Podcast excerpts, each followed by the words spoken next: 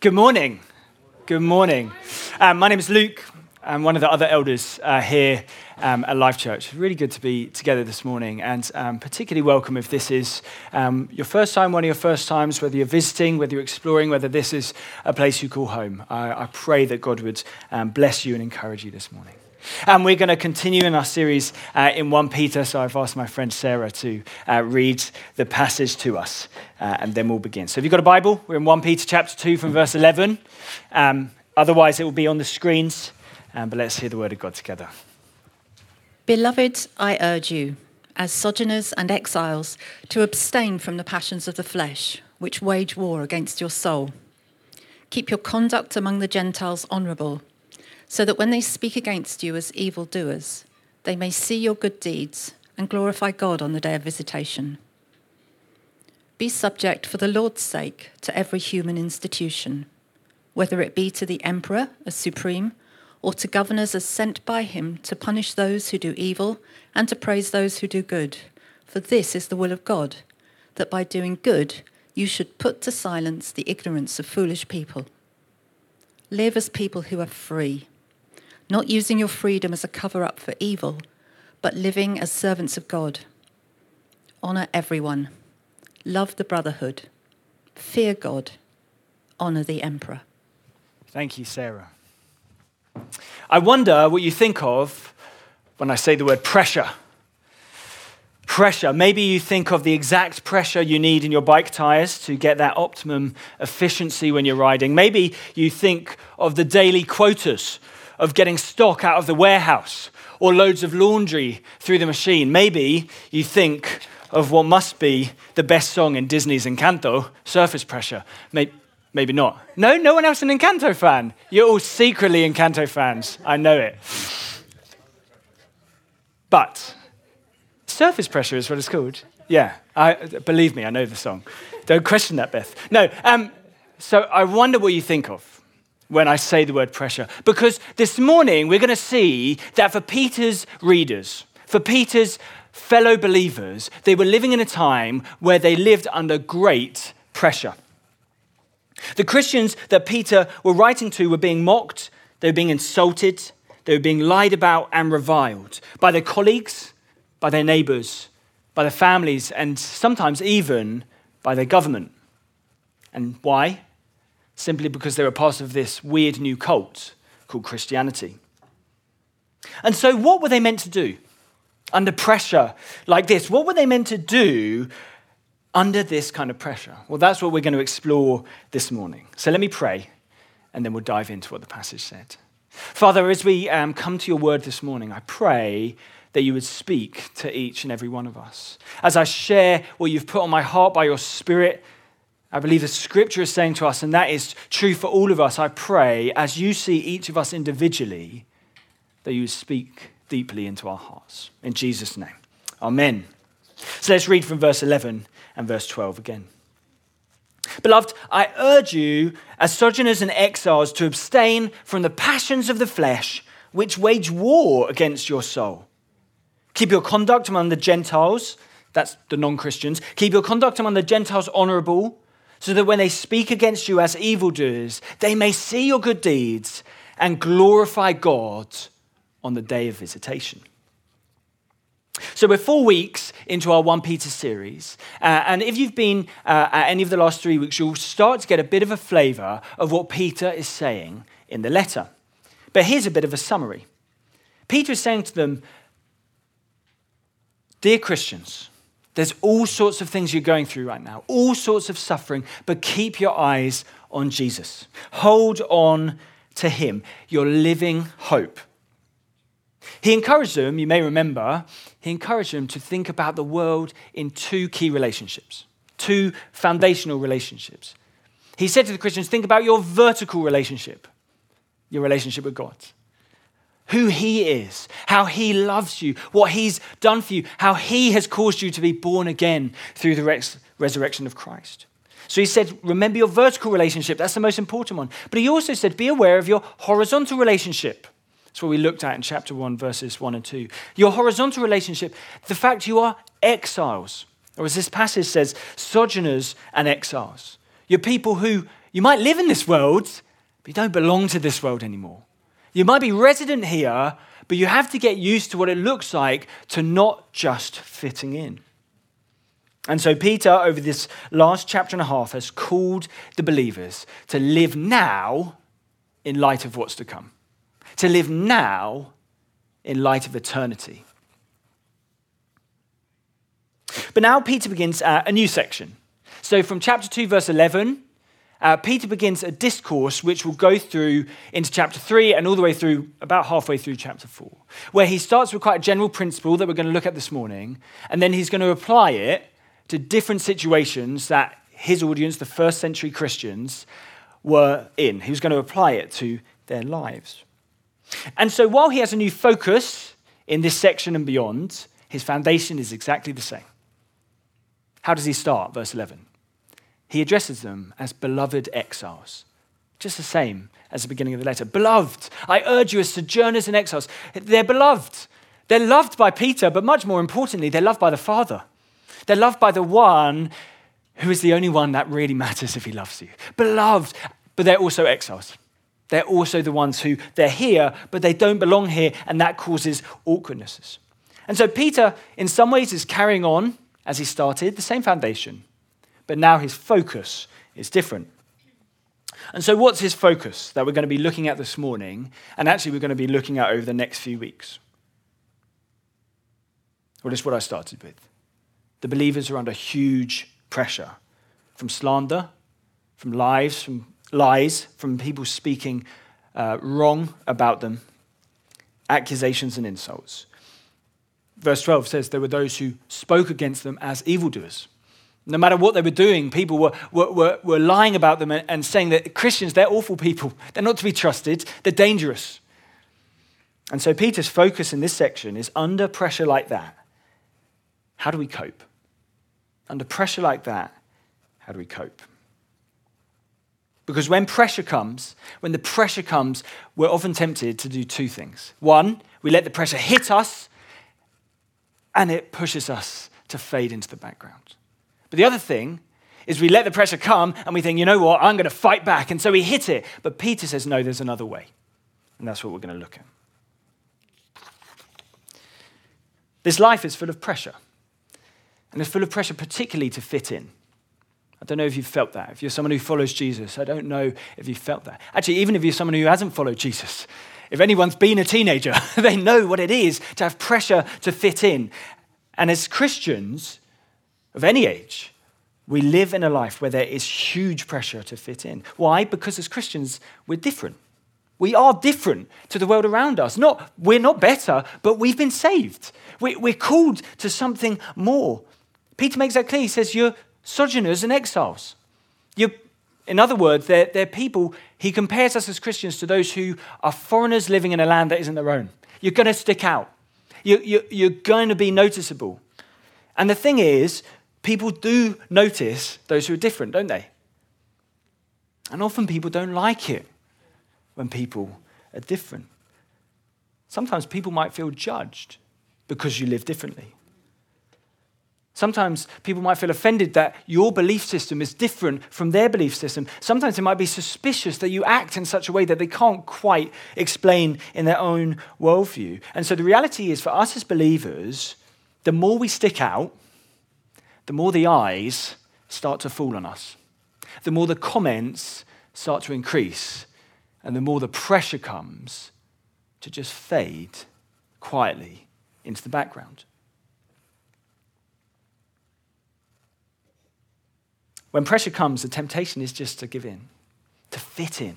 And so some of us, we're tempted to conform. We're tempted to say, you know what, actually, it's just going to be easier for me to lose what's distinctive about being a Christian. I'm just going to actually look like everyone else and act like everyone else, and I'm going to talk like everyone else, and I'm going to joke like everyone else, because to be honest, this Jesus stuff is just too hard. And so we conform. For others of us, there's a temptation not to conform, but subtly different to privatize our faith. Jesus, I still love you. I still believe in you, but it's a bit too hard for me to live out my faith in the world. And so I'm going to think of Christianity more of an inner religious experience just between you and me. And our faith stops affecting our lives. Either way, there's a pressure to fit in. So, what does Peter say to that? What does Peter say to that? Well, Peter says you've got to fight that urge with everything you have. He, he, he actually says, I urge you. He says, I urge you, not I suggest, not I politely request. I urge you, please abstain from those fleshly desires which wage war against your soul. He says this is warfare we used to be on, the old life, to say no to the things that, if we're honest, it was easier to live that way than to live for Jesus. To say no to that is war. It's painful, it's costly, it's serious. And Peter calls us not just to say no to temptation, but he says abstain. He says abstain from the fleshly things which wage war against your soul. He says don't even entertain it. Abstain, stay far from it. Don't even entertain it. Don't flirt with it. Don't think about it. Don't, don't wonder to yourself, what would life be like if I wasn't following Jesus? Think about the women I could be with. Think about the extra money I'd have if I didn't have to give it to the church the whole time. Think about the way I could have spoken to that person the way I really wanted to and let them have it. No, Peter says, no, don't entertain those things because they're dangerous. They wage war against your soul. You've been in that pit before and there's nothing left in there apart from death. Don't go back. Don't go back to that place. We must not fade into the background. We've been there before. And Jesus has pulled us out of that pit. We must not fade into the background. Because under pressure, some of us just want to curl up into a ball. But if we're honest, under pressure, some of us don't do that. Some of us roll up our sleeves and say, Come on then, let's have you. And yes, Peter says we must fight the, the war that goes against our soul, but he doesn't say we fight our neighbors. He doesn't say we fight the world around us as humans. Says in, Paul says in Ephesians, the, the enemy isn't flesh and blood. Peter actually says quite the opposite. Fight against the temptation to go back to your old life, abstain, but he doesn't say fight the people. He says keep your conduct honorable. He says act in a way that they might see your good deeds. Peter says that we aren't, as Christians, called to be aggressively defensive. We're not called to be the ones who win the arguments. We're not there to be proved right. Coping with pressure to conform shouldn't lead us to be argumentative or belittling or defensive. But if we're honest, actually, when we're backed into a corner, it's quite hard not to react. It's quite hard for some of us not to say, well, I've, I've got to protect myself somehow. So when the pressure comes, if we aren't meant to be pushed to fade into the background and conform, if we aren't meant to fight back and defend ourselves, what are we meant to do, Peter? What are we meant to do? I loved maths at school, uh, but I neglected some of the other subjects history wasn't my forte, and now all I can do is listen to history podcasts because I think it's so interesting. Um, but geography was another area that I completely ignored at school. I thought, I don't understand this, I don't like it. Um, but uh, if you will humor me, I'm going to spend two minutes, probably very inaccurately, teaching you how volcanoes work. Does that sound okay? Yeah? Great. I could have, I could have brought in a papier mache volcano and done the whole experiment. Uh, that's a great experiment, isn't it? Most of us must have done that growing up when you've got a, what is it, bicarbonate? Anyway, do use Mentos these days. Okay, volcanoes are formed when two massive pieces of rock, what they're called tectonic plates, are huge, they're bigger than continents. They, they come together. It's not the only way they're formed, but it's one of the ways. And they very slowly, usually over many, many, many years, they push into each other. And the pressure increases and it increases and it increases until something gives way. And what happens is it explodes up gas and magma and lava and all these terrifying things. And so the pressure, when it gets too much, suddenly releases upwards. That's what happens when a volcano is formed. Not too controversial. Don't, if, you, if you're in secondary school, please don't tell your geography teachers that's the summary of volcanoes because that, that's probably not it. But that, that's how I understand volcanoes to work a little bit. My friends, when pressure comes, Peter calls us not to be pushed back into the background, not to roll up our sleeves and fight back, but to be a little bit like a volcano. When the pressure comes, we are to live our lives in such a way that we lift the eyes of the world around us to Jesus. In other words, and this is for you young adults over in this corner, we need to hashtag be more volcano, okay? Why, why aren't you already putting it on your social media feeds? I can't see any of you. Garrett, come on, put it on. Thank you, Garrett. Okay, we're going to trend. I'm going to be cool for once. Verse 12 says this Keep your conduct among the Gentiles honorable, so that when they speak against you as evildoers, they may see your good deeds and glorify God on the day of visitation.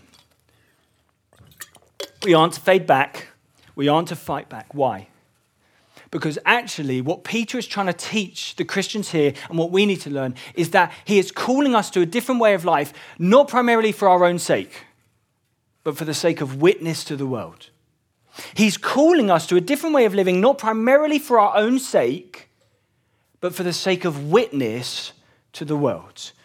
And he says, when the pressure comes, we want to live in such a way that we lift the eyes of those around us to Jesus so they may see your good deeds. And God willing, they themselves will glorify God. So, as I said, over the next few um, passages, both this week and then the, ne- the next few passages, we're going to see Peter start to apply that principle to many different areas of first century Greco Roman Christian experience. Okay? We're going to see Peter apply the hashtag be more volcano into different situations uh, that, that were prevalent in the church at the time, that were, that were the common experience. He's going to speak to slaves in their Roman households, in their pagan households. What does it mean to be a Christian in your context? He's going to speak to Christian wives of pagan husbands. What does it look like in that very difficult situation to follow and trust Jesus and be a witness to the world? Interestingly, did you know that uh, Christianity uh, in the early days was insulted as being the religion of women and slaves? That was the insult. And Peter so wonderfully directly addresses these marginalized groups and says, No, you're a valued, central part of the church. And so we're going to see that over the next few weeks. But in these next verses today, Peter will speak about a context that is relevant to every believer, both then and now. And it's a, in it's a context, we probably think it's so boring, but it, it couldn't be further from the truth because it sounds boring until you realize that souls are at stake. the gospel of Jesus is at stake. And it's what does it look like to be just good members of society?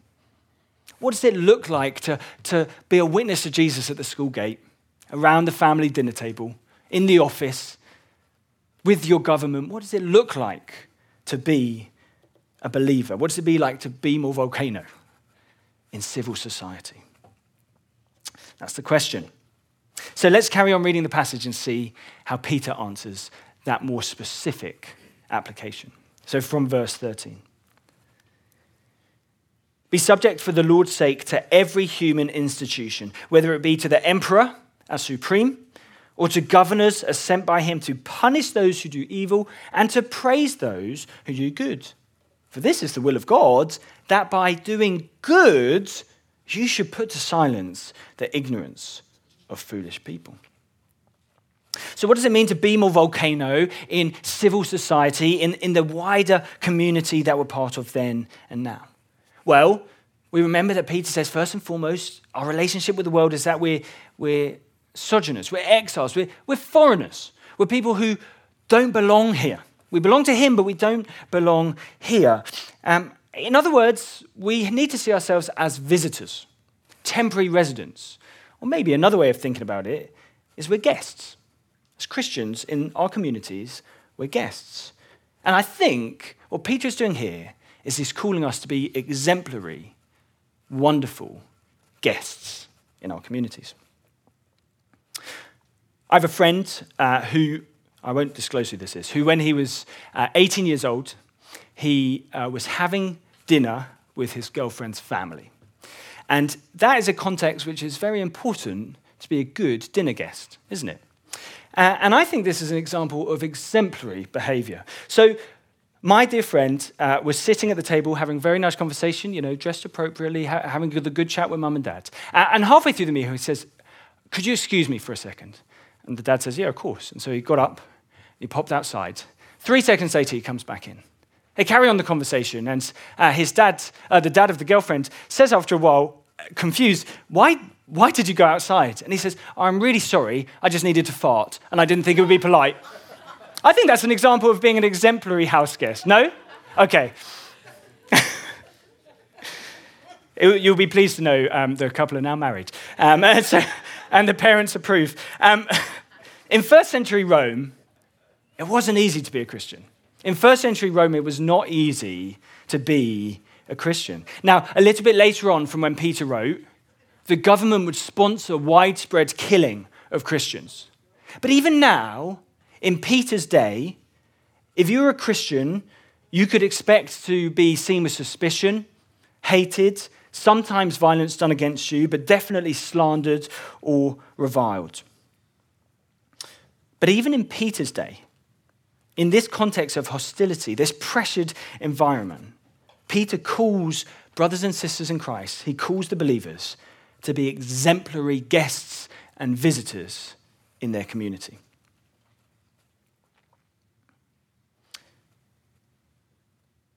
In this context of hostility, Peter tells them look, there are secular governors, there are rulers, and, and their job is to punish those who do evil and to praise those who do good. That's what he says in verse 14. And then what does he say in verse 15? He says, Christians, you guys are the ones who are meant to do good.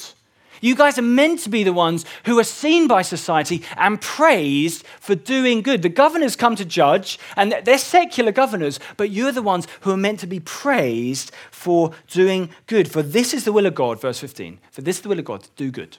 That's what he's saying. And so, as followers of Jesus, he calls them, and he calls us now today, to leave society better than we found it. We're foreigners. We don't belong here. We don't belong here, and so we don't conform to the world. We don't take part in the sinful things the world is doing, but we do love the world. We show them kindness. We, we show the grace of God to them. We don't just avoid doing bad. We don't just hide and hope we get through this life quietly, waiting for a better life to come. But we say, what does it look like to do visible public good that the name of Jesus might be held up high in this place? So, what might it look like to be exemplary house guests? for us in modern secular Britain? Well, maybe we can ask questions like this Do we extend grace to our neighbours when that fence or that building project is actually starting to get quite awkward? Do we encourage our kids' teachers at parents' evenings, even though we know that they probably could have done better? Do we give time to volunteer in our community? Or here's one do we disagree well with people? I think that's a real challenge. I think we live in a community, we live in a society now which cannot disagree well. If we disagree, we, we must hate each other. If we disagree, we, we, we must, uh, therefore, you know, be opposite sides of any uh, equation. But as Christians, we must learn how to do this better. We must be those who are able to love those who even hate us. So we don't jump on social media and start backbiting or trying to cancel the second, we're offended by something we see. We must be those instead who forgive, who turn the other cheek, who explain our position carefully, thoughtfully, respectfully, as we'll read in chapter 3 next time. We do that, but then we're also at peace when those people we were trying to explain our beliefs to throw it back in our face. We must say sorry when we get it wrong. And we must accept someone's apology and not hold a grudge against them. We must be those, as Christians, who can disagree well. Because, my goodness, that will shine like a star in the culture we live in. In a culture that cannot disagree, who says that tolerance is one of the biggest things that it holds up as a value. But there is no such thing as tolerance in most of the discourses of our time. Can we, as Christians, both disagree and disagree in love with people? I think that would be a profound witness if we and as we learn to do that more and more. For me, I, I used to be writing software, I used to be in an office context, I had friends, I had colleagues, they watched my life, they commented on my life. They occasionally laughed at my God, mainly light-hearted stuff, but they did laugh at my God and my beliefs. And my goodness, they told me that's not very Christian when I did something that wasn't very Christian. And so I had people who were looking into my life. They were seeing what kind of life does this Christian fellow live? And I realized that as I left that context to work for the church, I started to allow myself to be in a bit of a bubble. I started to allow myself to actually not really engage with the world around me. That's not okay.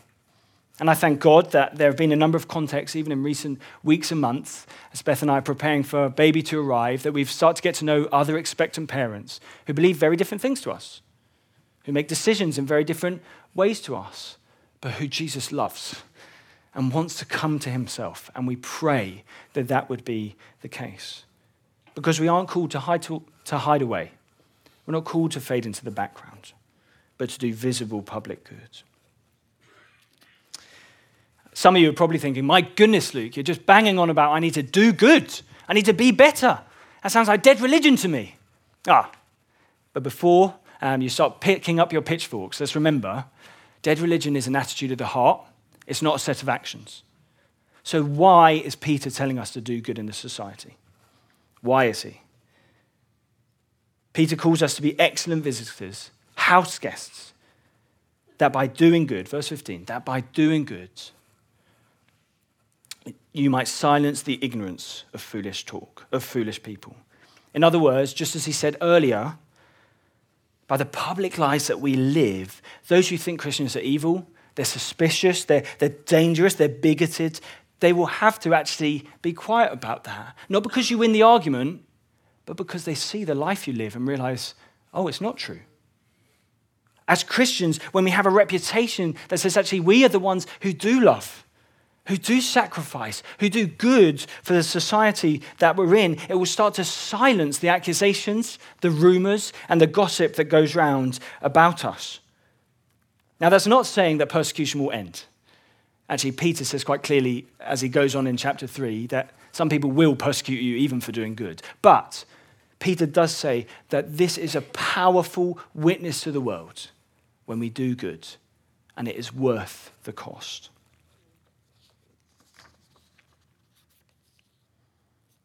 Living lives for the good of others might be one thing. Maybe we can accept that. But submitting to authority, oh my goodness. Submission is an ugly word, isn't it?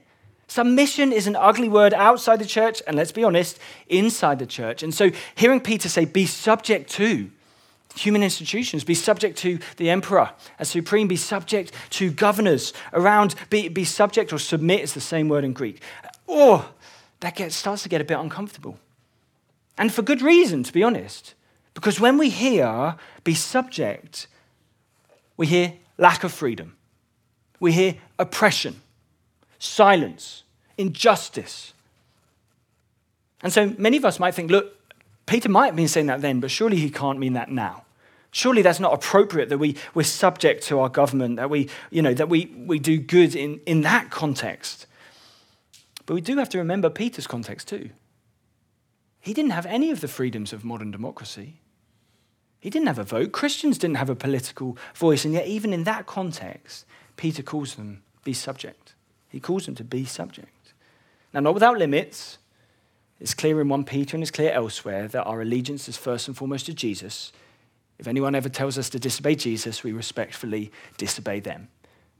We never disobey Jesus. But apart from that, Peter does say for the sake of showing Jesus to the world, for that reason, we must be exemplary residents, even to our government.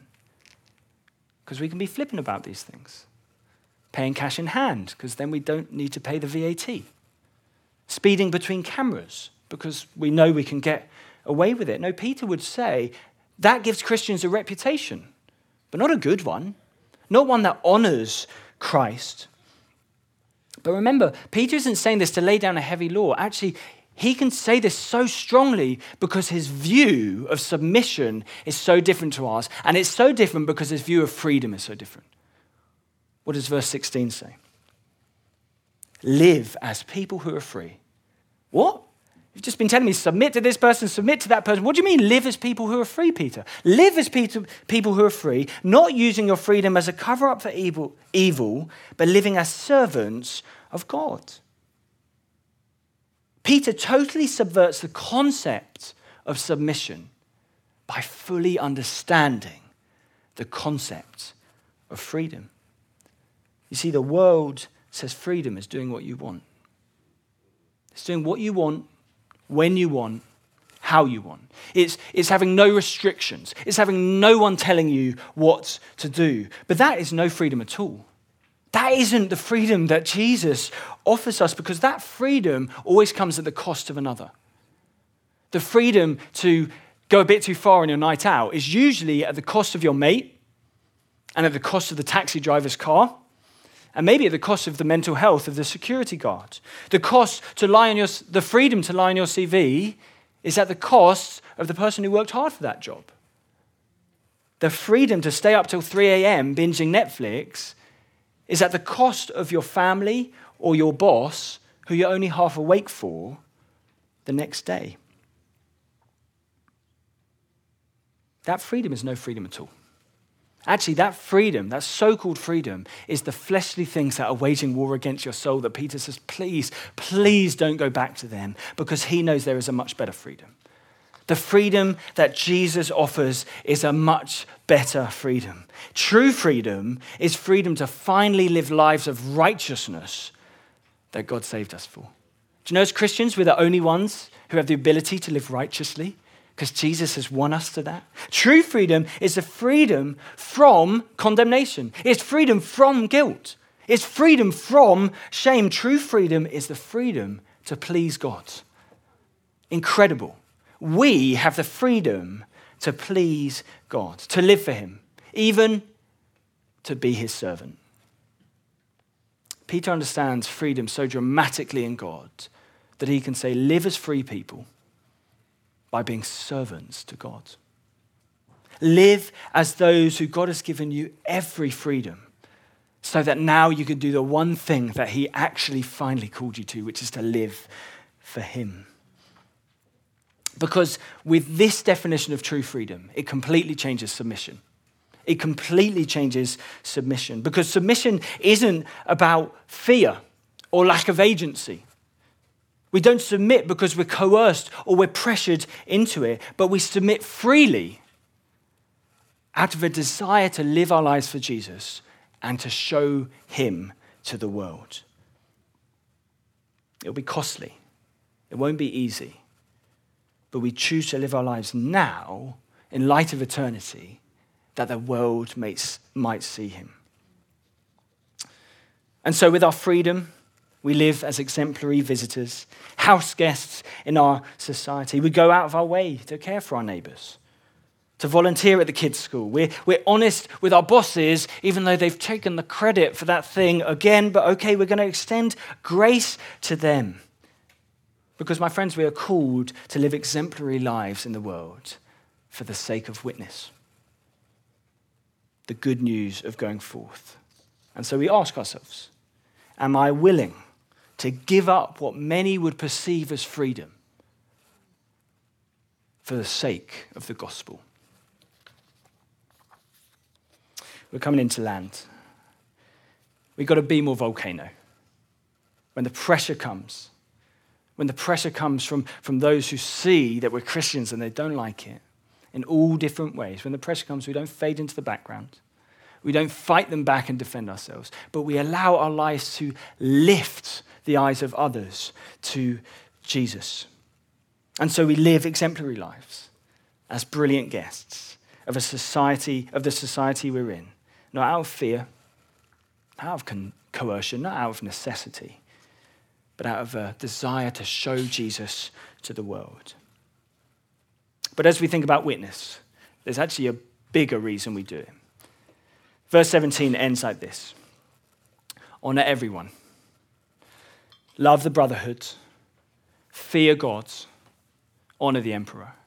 My friends in, um, in the world of TV, he writes TV shows, and he told me something I didn't know, which is people fight in their contracts over money uh, over title and over where your credit is in, in the credits at the end sequence. And people, of course, fight to be either the first, sometimes they fight to be the last, because in, in our culture, we value the things that are first or last in lists. In Jewish writing, it's often the thing in the middle of a list, which is the pinnacle. And so it is here. Peter gives a little list where the most important things are right there in the center. We honor everyone. Yep, that's on one end. We, we honor the emperor. That's what we've been talking about all this morning. We do those things. But what's at the heart of what Peter's calling us to? We love the brotherhoods, our brothers and sisters in Christ. But more than anything, we do all this out of fear of God's fear that Tom uh, so wonderfully helped describe to us a few weeks ago. Not fear as in cowering, uh, fear of punishment, but out of a reverent worship of this is the God of all creation. That indescribable we sang about earlier. It is all to the glory of God we do this. We don't just witness to try and tick a list. We don't do it as one of our five a day of being a Christian. We do it because Jesus has transformed us and we are motivated to say, I, I want to show him to the world, even though I know it is costly. It's how Peter ends, but it's how Peter began, remember? Verse 12. Keep your conduct among the Gentiles honorable, so when they speak against you as evildoers, and they will, they may see your good deeds and what? Glorify God. They glorify God on the day of visitation. Because you see, as we choose to lay down our desires and our preferences we follow in the footsteps of our Lord.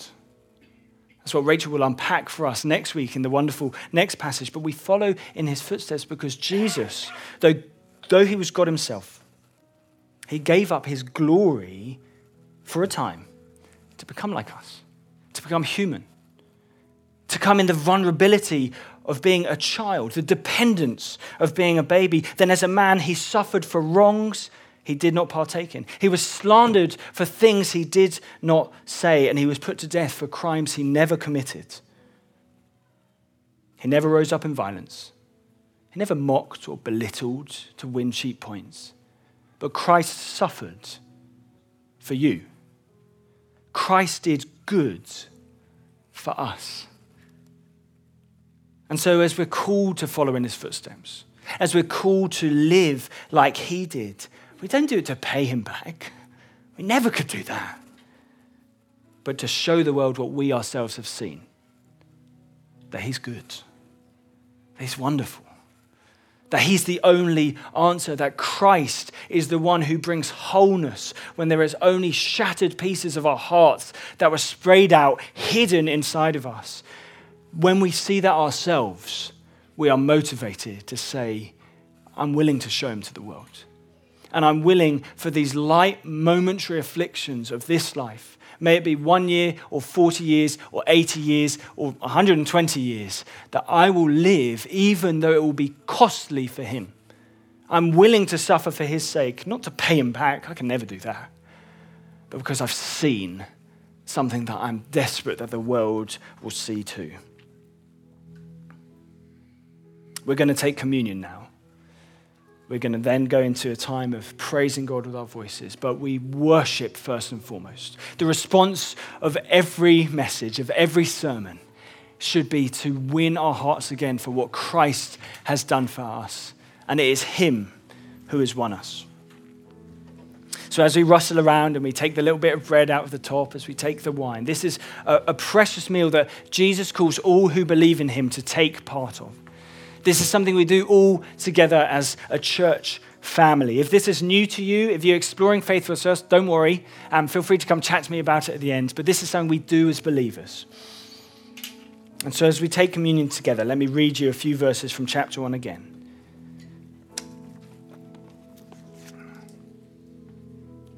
You were ransomed from the futile ways inherited from your forefathers, not with perishable things like gold or silver but with the precious blood of Christ, like that of a lamb without blemish or spot, who was foreknown before the foundation of the world, but was made manifest in the last time for your sake, who through him are believers in God, who raised him from the dead and gave him glory, so that your faith and hope are in God. We were ransomed by his blood we were saved by his cross. It was Jesus who did good to us and now calls us on his behalf and as his body to do good in the world he has called us to.